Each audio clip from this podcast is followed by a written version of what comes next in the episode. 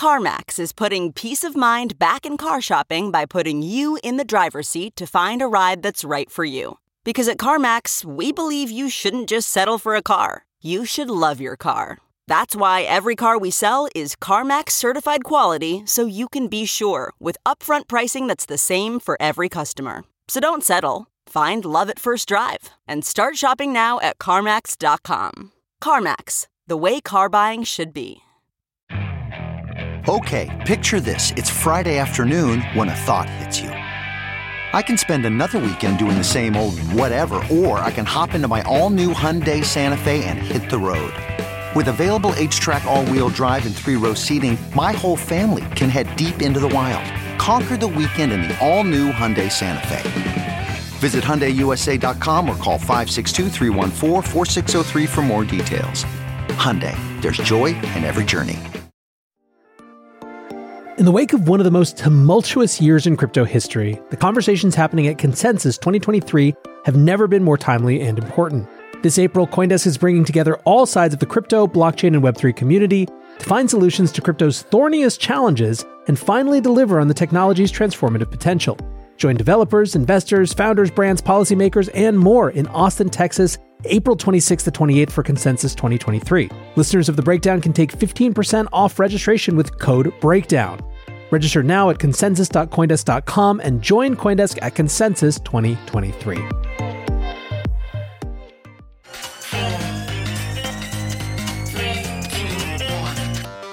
Welcome back to The Breakdown with me, NLW. It's a daily podcast on macro, Bitcoin, and the big picture power shifts remaking our world. The Breakdown is produced and distributed by Coindesk. What's going on, guys? It is Sunday, March 26th, and that means it's time for Long Read Sunday. Before we get into that, however, if you are enjoying the breakdown, please go subscribe to it, give it a rating, give it a review, or if you want to dive deeper into the conversation, come join us on the Breakers Discord. You can find a link in the show notes or go to bit.ly slash breakdownpod. All right, friends, back with another long read Sunday, and today we are exploring really the themes that we've been exploring pretty extensively all of this week and pretty much the week before it as well. And so we're going to kick this off with another piece from Michael Casey from Coindesk called This Crisis Will Define the Future of Money. I think the title of the piece is pretty self explanatory, so let's dive in. Michael writes 10 years ago, a strange new digital currency called Bitcoin caught my attention for the first time as its price surged during the Cyprus banking crisis. Local authorities had infuriated Cypriots by slapping a 10% tax on withdrawals, unwittingly encouraging some to warm to the idea of bankless digital money. I'm not alone in seeing parallels between the past week's events. Again, Bitcoin's price has rallied on speculation that stress among US and European banks will open people's eyes to the leading cryptocurrency's censorship resistant, intermediary free qualities. But if this is Bitcoin's Cyprus moment, the context is very different from 2013. With crypto now embedded in public consciousness, negatively mostly, the industry faces its biggest ever test, one that involves an intensified struggle with the financial establishment. The community now has a narrow opportunity to seize the day and define the future of money. Echoes of 2008 2009. Recall that the Bitcoin blockchain was born out of the chaos of the 2008 2009 financial crisis, with Satoshi Nakamoto's immortal timestamp on January 3, 2009, inscribing a headline from that day's London Times Chancellor on the brink of second bailout for banks. That crisis highlighted how our dependence on banks to run the plumbing of our money and payments leaves the entire economy vulnerable to mismatches in banks' investments and liabilities, which can undermine their ability to honor deposits. And it showed how the largest banks, whose interwoven credit exposure creates systemic risk, exploited their too big to fail status. The idea that governments would always bail them out to protect the economy, to place asymmetric, high return, risky bets. It showed how Wall Street and other financial centers, in effect, hold our democracies hostage.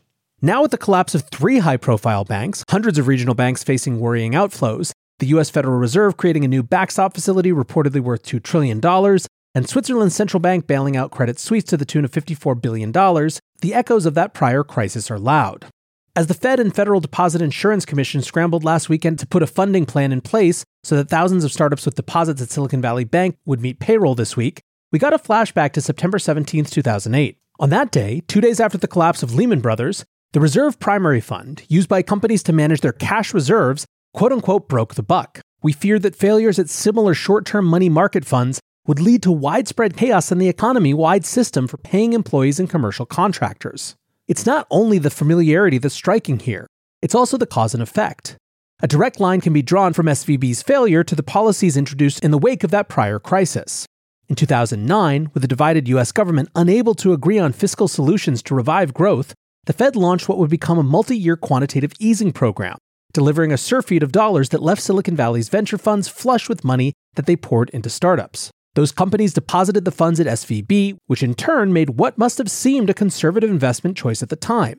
It plowed the cash into long term US government bonds and mortgage backed securities. The problem was that in January 2022, once the Fed finally acknowledged that its easy monetary policies had stoked sustained inflation, it started aggressively hiking rates. This tanked the bond market and lumped massive losses on SVB, which had made the fatal error of not hedging its interest rate risk. Now, as fear spreads to smaller regional banks, depositors have fled en masse into Wall Street's too big to fail institutions, making them even bigger. To an unprecedented degree, that will position an elite group of bankers as gatekeepers of our economy, a centralizing power that's already showing signs of overreach. Crypto as the bad guy. Bitcoin's raison d'etre has always been that in removing intermediaries from payments and hard coding monetary policy into a predictable issuance schedule, it offers an alternative to the centralized model of fiat sovereign currency run by central banks in coordination with private banks, and so mitigates the entrenched vulnerabilities exposed by this past week's events. At first blush, however, the news hasn't been good for Bitcoin and the rest of the crypto community. Silvergate Bank, the first of a trio to collapse, was brought down in part by its heavy exposure to failing crypto firms. That encouraged anti crypto politicians like US Senator Elizabeth Warren to call for tough measures against the industry, helping feed a guilt by association impact on SVB, although that bank's actual exposure to crypto was proportionally quite low. With authorities last weekend also shuttering Signature Bank, another crypto favorite, the government is either intentionally or indirectly using its relationship with these gatekeeping financial institutions to squeeze the industry. Crypto companies that previously banked with one or more of these three shuttered institutions have been rejected repeatedly by bank compliance officers as they desperately try to open alternative accounts. Although the New York Department of Financial Services said Signature's closure had nothing to do with crypto and was instead triggered by a quote crisis of confidence in its leadership, people are scratching their heads over why a supposedly solvent bank was shut down. Former US Representative Barney Frank, now a board member at Signature, speculated in a New York Magazine interview that the New York financial regulator had made the bank, quote, a poster child to say stay away from crypto. Later, Reuters reported the FDIC is insisting that any prospective buyer will have to give up on Signature's crypto business. The regulator later denied that report. NLW note right here, cutting into Michael's piece. After he wrote this essay, Signature was in fact sold, and as part of it, the buyer did not buy the crypto business, leading many to think that there was actually if not an explicit prohibition against buying the crypto business, certainly some pressure not to. All right, back to the piece. Blacklisting a legal industry in this way is an abuse of power. But if that is what the NYDFS was doing, presumably in coordination with federal agencies, for now, there's little crypto leaders can do about it. Meanwhile, stablecoins, which are vital to fiat to crypto exchange operations, have been caught up in this. When Circle Financial announced that some of the reserves backing USDC were held at Silicon Valley Bank, the stablecoin briefly lost its one to one peg to the dollar. That situation has been resolved, but the closure of Signature Bank has meant Circle can no longer use its 24 7 Signet dollar clearing system for redemptions, forcing it to rely solely on the time bound services of Wall Street behemoth BNY Mellon. Still, as angel investor and Myth of Money newsletter author Tatiana Koffman wrote in a Coindesk op ed last week, Bitcoin is made for this moment. If people continue to lose confidence in banks' ability to keep their money safe, the narrative around Bitcoin's self custody model will only get stronger. Its appeal will be further enhanced if the Fed is forced to reverse course and cut interest rates, which could weaken the dollar. That prospect grew stronger last Thursday with news of an unexpected softening in US inflation. I see all this playing out in a complicated, multifaceted clash of power, one that ultimately compels governments to accelerate the implementation of new regulatory frameworks for the coming era of digital money. On one level, the bank failures underscore the need to divorce payments from crisis prone fractional reserve banking precisely the solution for which fully reserved stablecoins are designed. Given the USDC's stablecoin hiccups this past week, the argument will grow for requiring stablecoin issuers to hold banking licenses with access to the Fed's discount window, rather than storing their reserves at third party traditional banks.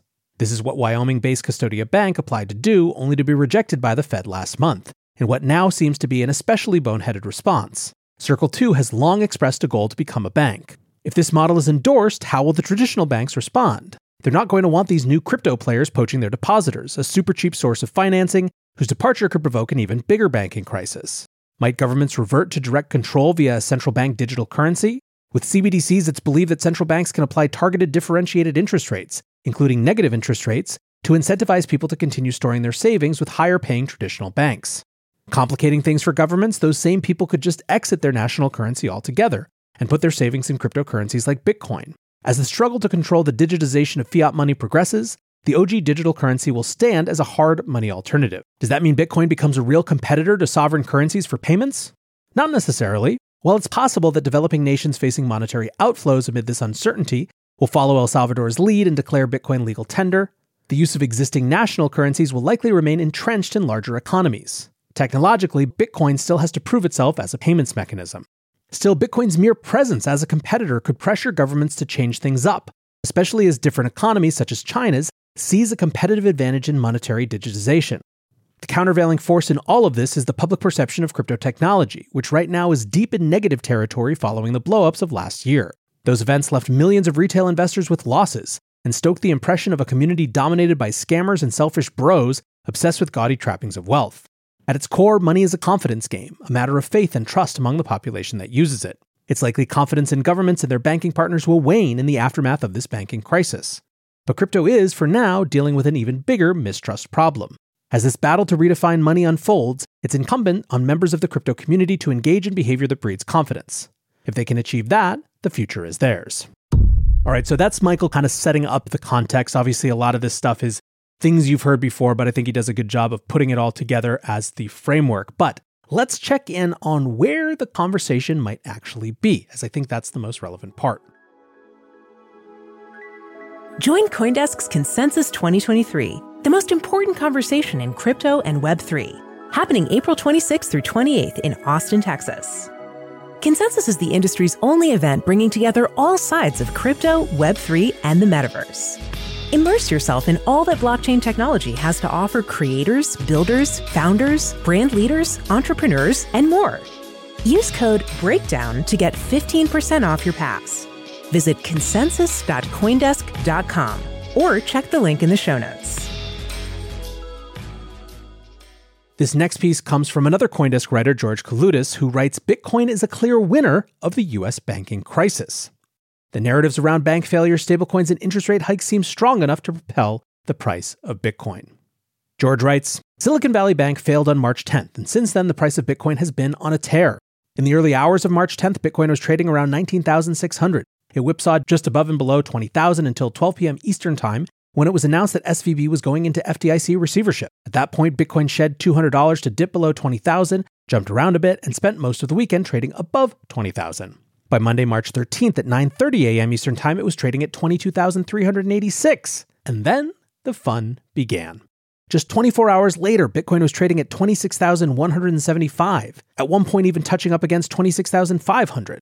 As of publication, it is currently sitting around 26,700. NLW note again, obviously, we've seen Bitcoin up above 28,000 at the time that I'm recording this, which is actually early in the week because I'm traveling. So who knows what has happened since then? Back to George's piece.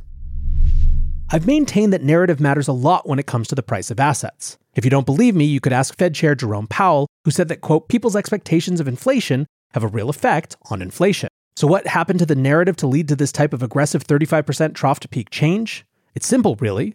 A lot happened. On one hand, the bank failures. Given Bitcoin's history, the bank failure adjacency is obvious here. At least three banks have failed, others, both American and non American, are failing. Because it's not because of Bitcoin that's good for Bitcoin's price. Actually, it isn't clear who was at fault for the three bank failures because who even knows if these banks are failing due to insolvency? Sure, SVB failed due to an old fashioned bank run that was spurred on due to apparent weaknesses on its balance sheet because of poor duration risk management. And yes, Silvergate was running into some issues and had to take an FHLB loan, but its eventual winding down was reportedly voluntary. And then we have Signature Bank, where even the regulators can't figure out if the bank was shut down because of crypto or because of a crisis of confidence in leadership. Let's add on the fact that there are wider risks to the broader financial system. Credit Suisse just received a $50 billion Swiss franc loan from the Swiss Central Bank, and 11 banks just injected 30 billion into the California-based regional bank First Republic Bank in order to save it.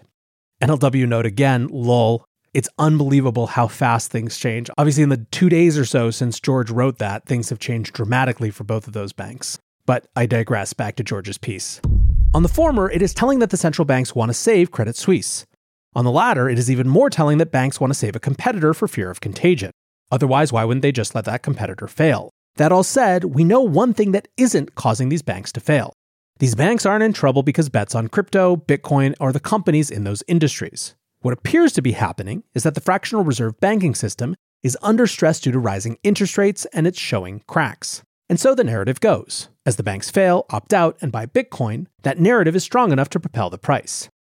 On the other hand, stablecoins were unstable. With the failure of Signature Bank, we saw US dollar stablecoin USDC lose its dollar peg last weekend.